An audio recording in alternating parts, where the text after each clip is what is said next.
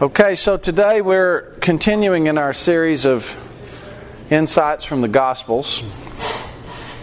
And if you would turn with me to the Gospel of Mark, today we're going to look at the temptations of Jesus. And I'm going to give you a little bit different uh, analysis of this than, than I've ever done before I, and that I've ever heard, although I'm sure it's been done many times. And that is to look at these temptations in the context of the actual scriptures that Jesus uses to answer them.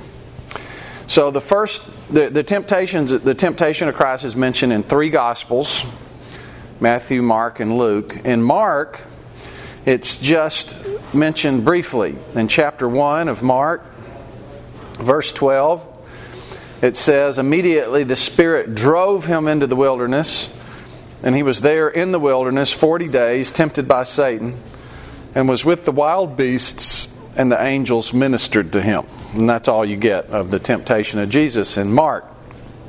It is interesting, though, that this uh, word drove is the same word that's used when Jesus talks about if uh, you have a speck in your eye or you see a brother with a speck in their eye, pluck the log out of your own eye first. It's the same word here. It's a, it's a extract from one place and put in another place type of a word. So the Spirit here is insisting that you go into the wilderness. And Jesus, of course, is obedient, but it's interesting that it uses this difficult uh, word. And I think we can take from this that this wilderness experience is not an optional desire for, for that God has. It's something that He really desires. I think we'll see why in due time. Mark and Luke basically go over the same the same uh, story or, or, or, tell it the same way. I'm going to use Luke, so let's go look look at Luke four. We won't read Matthew four because it's basically the same, except for the order that they're talked about in, and I'm sure there's something significant about that. But I'm going to do the order in Luke. Satan tempts Jesus in Luke chapter 4. Then Jesus, being filled with the Holy Spirit, returned from the Jordan and was led by the Spirit into the wilderness, being tempted for 40 days by the devil. And in those days he ate nothing, and afterward, when they had ended, he was hungry. And the devil said to him, If you're the Son of God, command this stone to become bread. But Jesus answered him, saying, It is written, Man shall not live by bread alone, but by every word of God. So, several interesting things about this, of course, that Jesus is in the wilderness. Now, there's a lot of significant things about the wilderness, but what uh, immediately comes to mind when you think of wilderness and 40? I don't think this is an accidental uh, analysis that he's, or a, or a parallel that he's using the wilderness for 40 days as representative of the children of Israel for 40 years. So he goes to the wilderness for 40 uh, days, and when, G- when Satan tempts him and says, You're hungry, so make bread. Jesus answers with, It is written. So let's go and look at what is written in the full context. Let's go to Deuteronomy chapter 8. Now, Deuteronomy, as you'll recall, is sort of the last speech of Moses before he uh, turns the reins of the uh, leadership of Israel over to Joshua and they go into the promised land. And Deuteronomy is laid out in the form of an ancient treaty where uh, it's uh, if you'll do this, I'll do that, and so forth. And uh, there's a lot to that. But it also recounts what they've learned because this is the generation that's been wandering for 40 years. So in chapter 8, verse 1, Moses says, Every commandment which I command you today, you must be careful to observe. that you may live and multiply, and go in and possess the land of which the Lord God swore to your fathers. And you shall remember that the Lord your God led you all these the way these 40 years in the wilderness. So who who took the children of Israel to the wilderness? God took them there, right? Why? Well, to humble and test you, to know what was in your heart, whether you would keep his commandments or not. So he humbled you, allowed you to hunger, fed you with manna, which you did not know, nor did your fathers know. That he might make you know that man shall not live by bread alone, but man lives by every word that proceeds from the mouth of God. Your garments did not wear out on you, nor did your foot swell these forty years. You should know in your heart that as a man chastens his son, so the Lord your God chastens you. Therefore, you shall keep the commandments of the Lord your God, to walk in his ways, and to fear him. For the Lord your God is bringing you into a good land, a land of brooks of water, of fountains and springs. Now, why would brooks of water and fountains and springs be materially attractive to these people? Where have they been? In the, in the hideous desert, right? And they're carrying a rock around to get their water out of. A land of wheat and barley, of vines and fig trees and pomegranates, a land of olive oil, honey, a land in which you will eat bread without scarcity, in which you will lack nothing, a land whose stones are iron, and out of whose hills you can dig copper. When you have eaten and are full, then you shall bless the Lord your God for the good land which He's given you. Beware that you do not forget the Lord your God by not keeping his commandments, his judgments, and his statutes which I command you today, lest when you've eaten and are full and have built beautiful houses and dwell in them, and when your herds and your flocks multiply, and your silver and your gold are multiplied, and all you have is multiplied, when your heart is lifted up, and you forget the Lord your God who brought you out of the land of Egypt from the house of bondage. Okay? So, Jesus has been in the wilderness for 40 days. And Satan says, comes and says, Hey, take this rock and make bread out of it. And Jesus answers first. The first thing he says is what? It is written. And he quotes this verse from this passage. Now, anytime you see a scripture quote, the whole context of the scripture is included.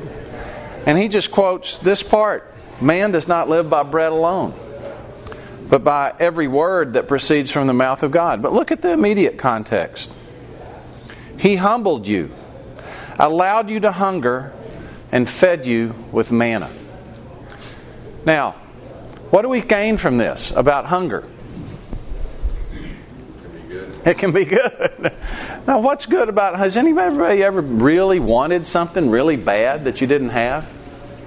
Proverbs says, "A full soul loathes a honeycomb, but a hungry soul, to a hungry soul, every bitter thing is sweet." Ah. So, okay, good. Yeah, when when you don't have anything, a little bit seems like a lot, and when you have a lot, more seems necessary, doesn't it? I remember seeing a TV show one time, and they were interviewing this fella. I think he was a North Korean, and he was uh, exiled for some reason offhand, I don't remember what it was. Uh, and someone was bringing him rice to eat. He was living in an unheated um, dwelling, and he was really cold. And he ate this rice, and it had like ice crystals in it. And they interviewed him, and he said, All I want is warm food to eat. If I just had warm food, then I would be happy. Do you believe that?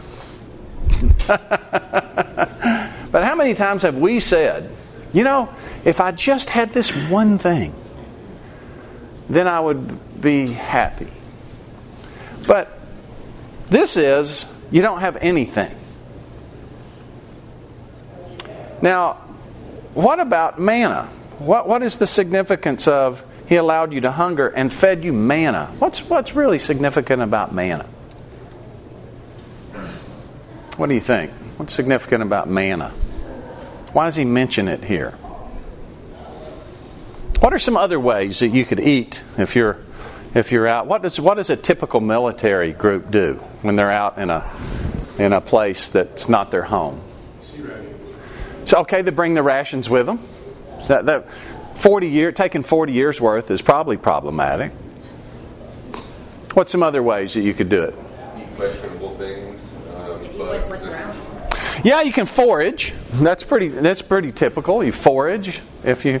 Now, what's the problem with foraging here? Yeah, there's nothing to forage, right? There's no people that live there, and there's now. I think that we in the wilderness they did go buy provisions from time to time. It seems that that seems to be implied, but they had the manna. Now, if you have the manna and there's no place to forage, and there's no really uh, opportunity to like plant crops and stuff, have you been? If you've been to this place where the wilderness is, it is. It makes it makes the place where it makes West Texas look like the Garden of Eden. I mean, it is a rocky, nasty, no vegetation. I mean, we don't. They don't even have mesquite trees. Won't even grow out there. It is. It is a barren, barren place. We were uh, privileged to go on a trip to Israel, and one of the one of the things that this guy did was the, our guide. He would uh, not really tell you what was coming in, in a morning. He would tell you how much water to take with you. That's all you got. And so we drove up to the edge of this, it looked like a crater of the moon, and he said, Take extra water with you. So we knew something was up. So we go hiking down this thing. I, I don't know if I ever stepped on a level piece of ground the whole time we were. It was just rock after rock after rock.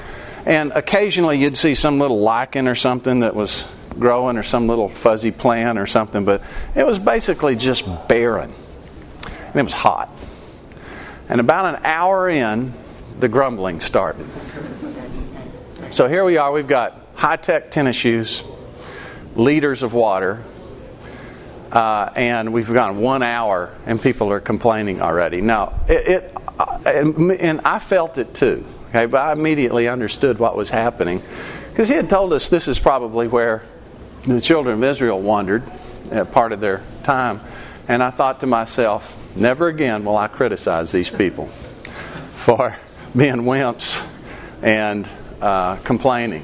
Of course, one thing I totally get it. That was different about the manna than regular food is you can store regular food and put your trust in that store of food, but God wanted them to trust in Him, and so He ruined it every night. Good point. Yeah, that's so you could keep it for one day and then it turned to worms, except on the Sabbath day. Yeah, and another thing about the manna is it was only in their local area, so it wasn't the every every day you'll we'll have some kind of manna, and you have to go out and figure out where it is. The manna was always right around them. Well, so I, I think the the thing that I, think the reason why he's talking about manna, particularly here in the place of hunger, is that God put them in a place where he, they didn't really have any alternatives but to do things the God, way God wanted them to. There really no alternatives. And this word that he uses in uh, verse 2 God led you all these ways in the 40 years in the wilderness to humble and test you. There's a very interesting word. The word humble is the Greek word anah, A N A H. And let's just look at a couple places where anah is used. The first instance of it comes in Genesis 15. Let's look at Genesis 15 and verse 13. And this is Jesus, I mean, God talking to Abram. He, then he said to Abram, Know certainly that your descendants, Abram, will be strangers in a land that's not theirs and will serve them, and they will afflict them 400 years. What's he talking about? Egypt. Yeah, you're talking about Egypt. That word afflict there is anah. They're going to put them under harsh rule. Where you're going to do what they say, not what you want to say. Isn't that interesting? Let's go to Exodus chapter 1. Exodus chapter 1, verse 11. This is Egypt again. Therefore, they set taskmasters over them to afflict them with their burdens, to command them what they're going to do. Now, you've, you've been in this situation before, I'm sure, that you go out on a volunteer job, you're building a house or, or uh, cleaning up something for somebody and do the nastiest, dirtiest work, and at the end of the day, you say, Boy, that was cool. And if and if you had been 17 and your dad came out and made you do that, you would have thought you're being abused, right? So a lot of times, it's not so much necessarily the work that we're doing as much as it is whether it's what we wanted to do or not. Somebody's making us do it. In this case, you're going to do what we say you're going to do, period. You get in that mud pit and start making bricks or whatever. Because your choice is taken away. You're going to, you're going to do what I say. Um, look at uh, Exodus 10. Exodus 10 of. Uh, we've got another use of this word. In verse 3. So Moses and Aaron came into Pharaoh and said to him, Thus says the Lord God of the Hebrews, How long will you refuse to annoy yourself before me, to humble yourself before me? So in this case, this is somebody putting themselves under to say, I'll do what you say. So back to Deuteronomy. Deuteronomy chapter 8. The Lord came in and said, I want to humble you. I want, I want to put you under my command. Now, uh, Seth, you, you've done this military stuff where they you, you, you actually voluntarily put yourself in a situation where, at least for some period of time in boot camp, you really didn't have any choices, right? And they just basically told you everything that you're going to do. Now, why do they do that at the very first of your training? Take away all your choices. Well, partially to humble you. To humble you. Okay, now what, what is the benefit of being humble if you're going to be a soldier? Well, uh, if uh, part of part of being able to follow effectively is, is being humble and having respect for the chain of command. Why is following important? You can't accomplish anything if, if you can't uh, if you can't move with the same unity of purpose as a as a group or one body, then you can't you can't effectively do anything. Okay, so the effectiveness of a military fighting force is totally dependent on whether everyone will humble themselves under the command of the people who say, This is what's best for us, right? Does it always look like that's the best thing for you when somebody's shooting at you and you could go backwards and the bullets wouldn't be there, but they're asking you to go forwards? It doesn't really look that way all the time, right? But you got to trust that this is what's best for us. Okay, so similarly, God here is putting them through the boot camp. And look at the look at the example he uses in verse five. You should know in your heart that as a man chastens his son, so the Lord your God chastens you. Why do you chasten a son? So they'll learn and grow. So they'll grow up and learn how to, in this culture, learn how to take over the responsibility of the family and keep it going. So God is growing up, and the, one of the first things He does is take away options. When, when they come out of Egypt, one of the things He says is, I'm not going to take them down by the coastal way, which was actually a much easier path. Do you remember why He said that? He says, I'm not going to, this is God speaking, I'm not going to take them by the coastal way where the Philistines are because then they would experience war. And they're not ready for that yet. And if they experience war now, before they're prepared, they'll want to go back. Well, they wanted to go back anyway, right? But what was the problem? They couldn't. Because they had gone through the Red Sea and they're out in the middle of nowhere eating manna now. They didn't really have the alternative to go back, even though they put together some planning commissions to try to figure out how to do it. Well, they were certainly tempted to try to figure out how to do things their own way, but really what, what it was amounted to is they didn't really have the choice. He humbled you, allowed you to hunger, fed you with manna. Now, why did he do all that? Because he's preparing them. What was he preparing them for? To go in and enjoy the land. And in order to enjoy prosperity, you really have to understand what one is, or else you don't understand it. Partly because you don't have the contrast, and partly because you, you have no perspective. Have you ever been around a child that's never been told no and that always gets what they want? Maybe even one that's grown up? Is that person a happy person usually? Maybe a beautiful woman that's always gotten everything she wants? Do they usually are happy people? Maybe, uh, what's that until you say no? maybe a really powerful man that's always gotten everything you want, maybe, maybe a star athlete or something. Is that the guy that everybody wants to be around because he's such a happy person?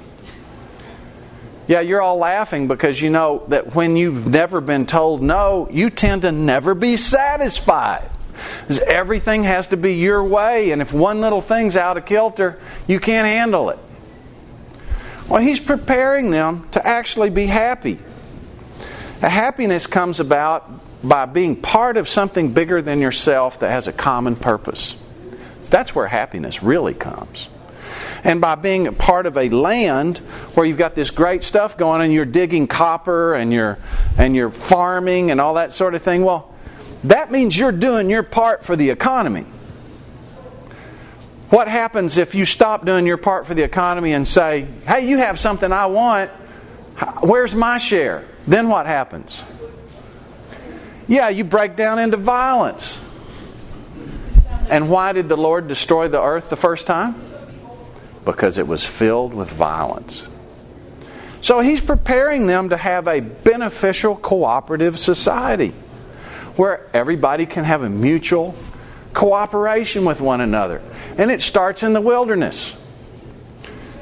Uh, one of my friends from college one time, uh, who's a pastor guy, said he thought one of the biggest problems in Christianity is we're not training our children to expect the wilderness and to embrace it. Pretty good perspective. Well, what's your wilderness? Maybe you're in it now. Maybe you went through it and don't look back on it on something that was really positive. Uh, I don't want, I, I did not enjoy that hike. I'm glad I went on it. I would not choose to go on it as kind of something that I like to do on a daily basis. Some of the greatest things in my life are wilderness experiences. I, I don't want any more. They may come. If they come, I'm going to choose to embrace them. But who, who wants a wilderness experience? What did it say? Let's go back to Matthew. I'm sorry, Luke. Let's go back to Luke 4. Uh, oh, sorry, this was the Mark passage. What did it say about? Well, it says it here too. It says it in. Uh, uh, yeah, verse 1, chapter 4, verse 1. How was it that Jesus got to the wilderness? Is it because he said to himself, You know, I think I need a wilderness experience? You know, I think if I do a wilderness experience, people will understand something. What? He was led or driven into the wilderness because this isn't something we choose on our own. It's God saying, You need this. And Jesus said, Okay. And then Satan comes along and says, You have the ability to provide for yourself in your own way. You have the ability to make this go away if you'll just take things into your own control. And Jesus says, Ah, yes. But I, I know this lesson already because I've learned it through the children of Israel. That I don't provide on my own way. I, I just follow what God says. If He tells me to do that, I'll do it. As a matter of fact, I'm going to turn some, I'm going to multiply some bread a little later from now. Feed 5,000 people with two loaves or five loaves and two fishes or whichever way it was. I'm going to do that. But I'm going to do it when the Spirit tells me to do it, not just to provide for myself my own way. Because God's given me this wilderness experience, I'm going to wait on Him. At any point in time, the children of Israel could have ex- done an expedition to surrender to Moab or something, possibly. They probably would have killed them all. But that's not, they had a lot of good options. But taking, thing into their, t- taking things into their own hands is a constant temptation for us. And Jesus says, No, I'm going to endure this trial and I'm going to wait on God's time. I'm not going to take things into my own hands. Well, I think we can all identify with this. Sometimes you just can't see how in the world doing what God's asked you to do could ever have any benefit. Turn the other cheek to that goon, that imbecile, that I, there's no way I can turn the other cheek to that person. Love that enemy? Surely he didn't mean that enemy. Forgive that person? They don't deserve that. What? Have grace to that person? That person, if I have grace to that person, they'll go wild. I have to control that person. No. When we have trials, we can say, you know, I'm going to live by the commands of God. I don't necessarily have to see how this is going to work out. And what that's doing is setting us up for prosperity. Maybe in this life, maybe in the next, probably both. We know that when we let go of bitterness, we get peace as a result. And that's a now thing. We also know every time we trust God, we're laying up treasure in heaven. Well, that was the first thing. So then the second thing in, in verse 5 then the devil taking him up on a high mountain showed him all the kings of the world in a moment of time. And the devil said to him, All this authority I'll give to you and their glory, for this has been delivered to me, and I'll give it to whomever I wish. Therefore, if you'll worship before me, it'll all be yours. And Jesus answered and said, Get behind me, Satan, for it is written, You shall worship the Lord your God, and him only shall you serve. Well, Back to Deuteronomy, this time, verse uh, chapter 6. Deuteronomy chapter 6. Now, chapter 6 of Deuteronomy starts this great Shema. Now, this is the commandment, and these are the statutes and judgments where the Lord your God is commanded to teach you. This is Moses again, giving his last kind of testament the last instructions before they go in and take the land, the manna stops. They begin possessing their possession that they've been prepared for for 40 years. That you may observe them in the land you're crossing over to possess. Verse 2 that you may fear the Lord your God to keep all his statutes, his commandments, which I command you. Live by every word which proceeds from the mouth of God. You and your son and your grandson all the days of your life, and that your days may be prolonged. Giving you this for your own good Therefore, hear, O Israel, and be careful to observe it, that it may be well with you. You may multiply greatly as the Lord God of your fathers promised you, a land flowing with milk and honey. Hear, O Israel, the Lord our God, the Lord's one. You shall love the Lord your God with all your heart, your soul, and your strength. And these words which I command you today shall be in your heart. You shall teach them diligently to your children, and talk of them when you sit in your house, when you walk by the way when you lie down, when you rise up, not just Sunday school, all day long. Talk to your kids about these principles. You shall bind them as a sign on your hand and as frontlets between your eyes, and write them on the doorposts of your house and on your gates. Permeate your entire life with these commandments. So it shall be when the Lord your God brings you into the land which he swore to your fathers, to Abraham, Isaac, and Jacob, which is just about to happen. We're on the hills of Moab looking at the land here to give you large and beautiful cities, which you didn't even build. Houses full of good things, which you didn't even fill. Hewn out wells you didn't dig. Vineyards, olive trees you didn't plant.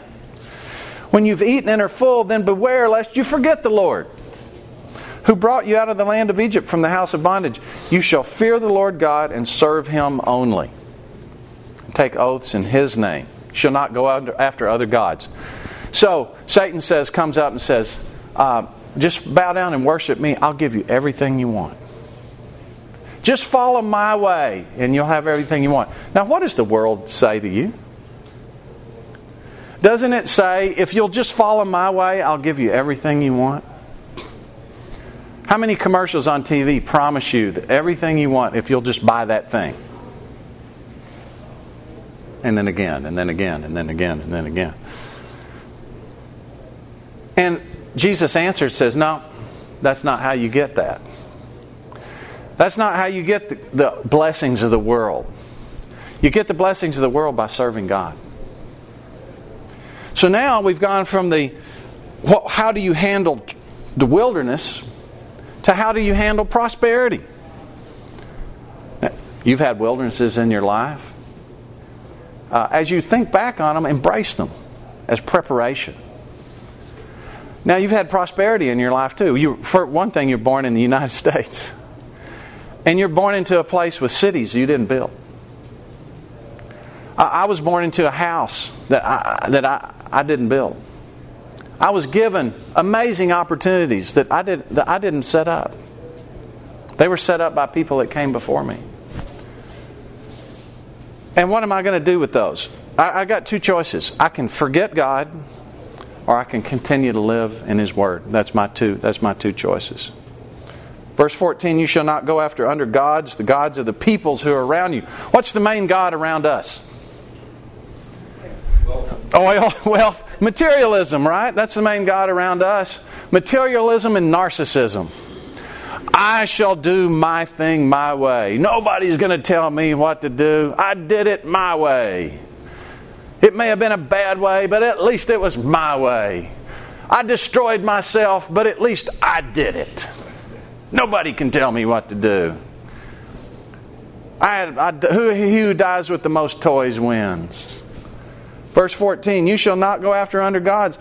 For the Lord your God is jealous among you, lest the anger of the Lord your God be aroused and you destroy you from the face of the work. What this jealousy thing bothers some people, but he's talking about himself as a parent in this whole thing, right? Are you jealous about who interacts with your child and how and how they uh, and and the circumstances that they're allowed to be put into, or do you just say, "Huh, have a good day, four year old.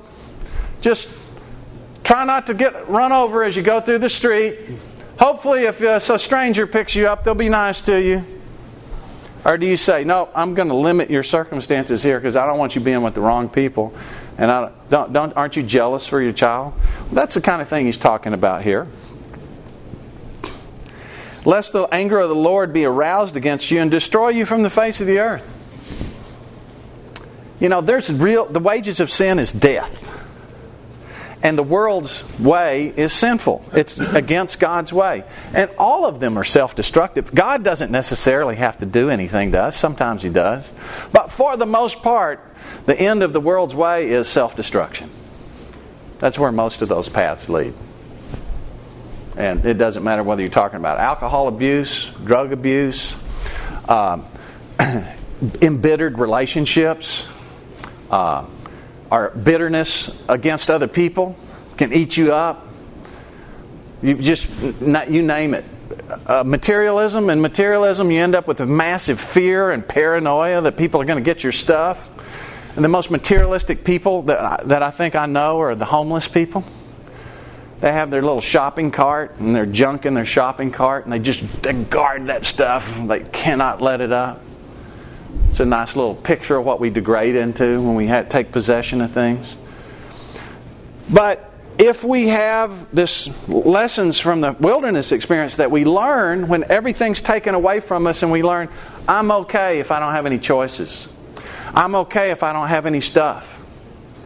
Then we can go and into prosperity and say, I know if this is all taken away from me, I'll still be okay. And we can actually enjoy the stuff instead of worrying about losing it. We can actually enjoy the stuff that we have instead of seeking more. You know, materialism is a philosophy that says you should you can be happy with something you don't have. which means you can never enjoy what you do have. No matter how much stuff you have, you can't enjoy it. You got to place your enjoyment on the next thing, which is crazy. But by having this attitude, we can actually enjoy this stuff. 1 Timothy 6, God's given us all things to enjoy. Uh, there's a rabbi, rabbinical saying that says we'll have to give an account to God for every enjoyment that we could have had and didn't. And I think a lot of times we're so wrapped up with worrying about what might happen or being unhappy with circumstances we have, we forget to enjoy what's there. So, we have the opportunity to get through the wilderness. We have the opportunity to enjoy what's here. Let's look at the last temptation. Luke 4 again. He brought him to Jerusalem and set him on the pinnacle of the temple. And said to him, If you're the Son of God, throw yourself down from here, for it's written, He shall give His angels charge over you to keep you, and in their hands they shall bear you up, lest you dash your foot against a stone. And Jesus answered and said to him, It's been said, You shall not tempt the Lord your God. And the devil had ended every temptation. He departed to him as till an opportune time. So let's go back to Deuteronomy 6. And we stopped just before this verse. Lest the anger of the Lord be aroused against you and destroy you from the face of the earth. You shall not tempt the Lord your God as, he, as, as you tempted him in Manasseh. I'm sorry, Massah. You shall diligently keep the commandments of the Lord your God and his testimonies. So, what is this temptation at Massah? Let's go to Exodus 17. Exodus chapter 17. Then the congregation of the children of Israel set out on their journey from the wilderness of Sin according to the commandment of the Lord, camped at Rephidim, but there's no water to drink. Therefore the people contended with Moses and says, "Give us water that we may drink." And Moses said to them, "Why do you contend with me? Why do you tempt the Lord?" This is, this is what this passage is about tempting God. The people thirsted for water and they complained. And they said, Why you brought up out of Egypt to kill us and our children and our livestock with thirst? Now, what's already happened at this point in time with, with respect to God's provision? What's He already done? Red Sea, ten plagues, pillar by night, cloud by day. Do you think that they have adequate information about God's provision to trust Him? Would it have been wrong for them to, to petition? and say, We're really thirsty, would you please provide for us? Anything wrong with that? That's not what they're doing. And the, kind of the bottom line of this is in verse 7. They call the name of this place Massah, which means, uh, I think it means temptation. Yeah, tempted.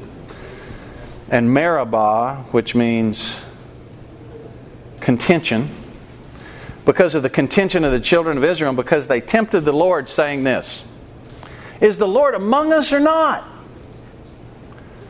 Okay, so how, you know, a few weeks ago he parted the Red Sea, but this is today. Uh, a few weeks ago he, uh, you know, killed all the Egyptians and, and let us free, but this is today. We got this cloud up here that's walking us around, but the cloud's not giving us any water. Is God among us or not? So we got the temptation of, look, it's too hard. God would never let me go through this harsh thing. I got to be mad at God. A lot of people go into agnosticism and atheism because God let them down. Somebody died in their life. Some something that they really wanted didn't happen. Or can you trust God and say, This is my Father providing for me to teach me how to live constructively and with prosperity? Uh, a lot of us get into comfortable situations and just start coasting and we start saying, I did all this myself. Look at me. Could anything be any better than me? Or, I don't want to take risk that I lose any of this because it's too comfortable. I remember what that hard life was back, and I don't want to go back to that. And all of us, I think, have done have struggled with both of those things, and then all of us struggle with But God, if you really cared for me, then you would perform this thing for me. Don't know if you've ever watched Aladdin and Al, the, the uh, genie. Hey, what kind of wish do you want? I think that's kind of how we want God to be. Just rub the lamp, out he comes, and we make our command, and he does it, and why shouldn't he? We're so wonderful. But is the Lord among us or not? And we have we have uh, even uh, significant movements in the church that say God will do what you command Him to do if you'll just give me a lot of money, or if you'll just serve Him. This is Job, isn't it? Job's three friends came and they said, "If you would have done what God wanted, you would you wouldn't have had this problem." It's it's a long-standing way to think God ultimately is in our control. So Jesus gives us this model how to handle temptation. Some some people say, and I think rightly, this follows the lust of the flesh, lust of the eyes, and boastful pride of life. But we have wilderness experiences we have prosperity, sometimes in close proximity or even at the same time. And we're always tempted to say, you know, God, if you really loved me, you'd do this. And what Jesus said is, I'm going to live by every word that proceeds from the mouth of God. I'm going to wait on God's timing because I know that's what's best. And I'm going to trust God to do things His way, not my way. Jesus Christ, who holds the whole world together, and all things consist in him. He's the only man that's ever lived that could live an independent life. And he said, Of myself, I can do nothing. I only do what the Father tells me to do. And he's showing us in this amazing interaction with Satan and his obedience to the Spirit to go into the wilderness, he's showing us the pattern. Is there anything easy about this? If it was easy, it wouldn't be a trial. it's really difficult to do. But it's training. And it's preparing us for prosperity now and in the age to come. So, let's embrace the wilderness. Let's teach our children to embrace the wilderness, to expect it, not to seek it, to expect it. Let's embrace prosperity. Let's enjoy when God gives us something good. And let's hold it with an open hand. If it goes away and we go back to the wilderness again, we can still trust God in that. And let's have expect God to be God, not our genie. If he was our genie, we would screw things up anyway. We don't know what's best. He does. God, thank you for this amazing example Jesus gave us. Help us embrace resisting temptation because we know you have our best interest at heart. In Jesus' name, amen.